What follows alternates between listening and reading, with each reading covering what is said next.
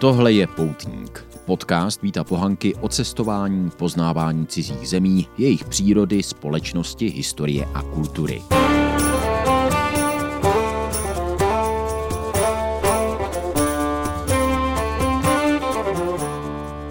Bude džeč nebo nebude džeč? Kdo je do prkínka bude džeč? Americké primárky vždycky vynesou na pomíjivé mediální výsluní zajímavé politické typy. V těch současných demokratických určitě vede v tomhle ohledu překvapivý vítěz spackaných volebních zhromáždění v Ajově, bývalý starosta 100 tisícového města South Bend v Indiáně, potvrzený vzdělanec, údajný polyglot a 38-letý otevřený homosexuál Pete Buttigieg. Začněme tím, že se ne vždycky stává, že i moderátoři v amerických médiích mají problém se správnou výslovností příjmení jednoho z kandidátů. Pete Buttigieg. Pete Buttigieg. Pete Buttigieg. A jak názorně ukázal i například Jimmy Kimmel ve své talk show na televizi ABC, také široká veřejnost. Buttigieg. Buttigieg. Buttigieg. Oh, jeez. Buttigieg. Buttigieg. Buttigieg. I don't know. That was probably bad. Správně je to Buttigieg, jak potvrzuje sám jeho nositel. Let's listen to how he says it. Buttigieg. Zkusím ho teď vyskloňovat v češtině. Podle mě je to asi takhle. Buttigieg bez Buttigiege, komu Buttigiegi nebo Buttigiegovi, vidíme Buttigiege, volám Buttigiegi, o Buttigiegi nebo Buttigiegovi a konečně s Buttigiegem.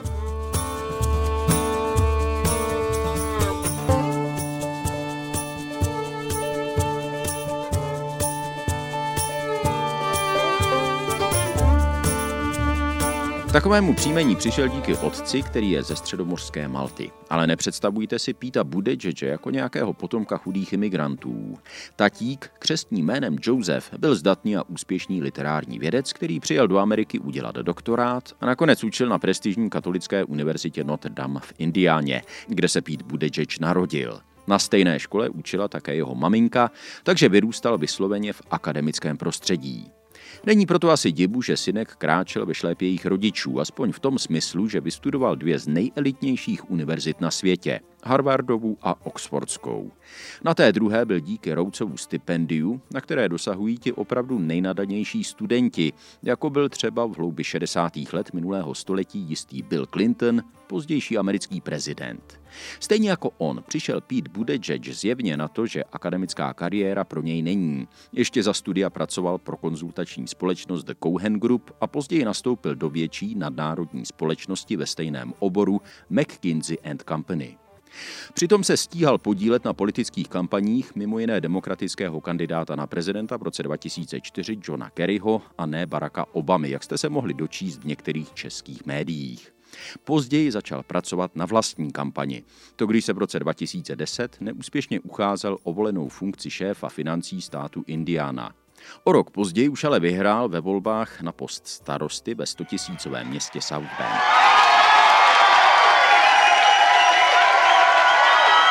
Pravda, být prvním mužem na radnici města odpovídajícího počtem obyvatel zhruba moravské Olomouci přináší v Americe naprosto nulovou národní publicitu.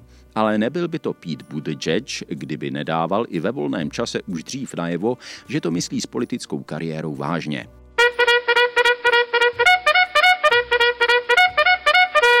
To když dobrovolně narukoval jako rezervista k americkému námořnictvu. Nepředstavujte si ale, že někdy brázdil vlny světových oceánů, stal se poručíkem zpravodajské služby. Nicméně se v roce 2014 uvolnil na sedm měsíců z funkce starosty a strávil celou tu dobu v Afghánistánu na základně Bagram, kde pracoval v protiteroristické skupině pro odhalování finančních zdrojů hnutí Taliban. Takové nasazení v Afghánistánu, za které dostal dvě sice méně významná, ale přesto vyznamenání, působí velmi dobře na životopise každého ambiciozního politika, ať místního nebo národního formátu. Tímhle vším zapadá Pete Buttigieg do klasického obrázku tradičního nadějného kandidáta na vysoký úřad. Vybočuje ale tím, že se v roce 2015 veřejně přihlásil k homosexualitě a o tři roky později pojal za manžela učitele základní školy jistého Chasena Glesmana, který od té doby používá jeho příjmení.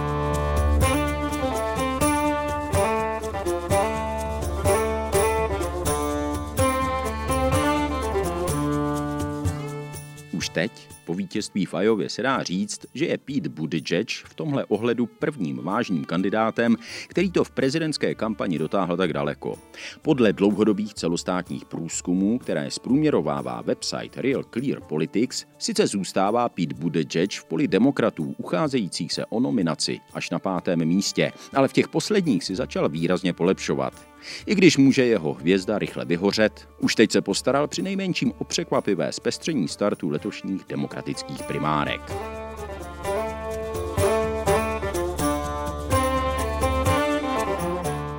Poslouchali jste podcast Víta Pohanky Poutník, který je o cestování, poznávání cizích zemí, jejich kultury, historie a někdy také politiky. Zazněla v něm skladba Riding at the Calgary Stampede. Autorem je White Wolf a poskytli website CC Mixter. Naslyšenou.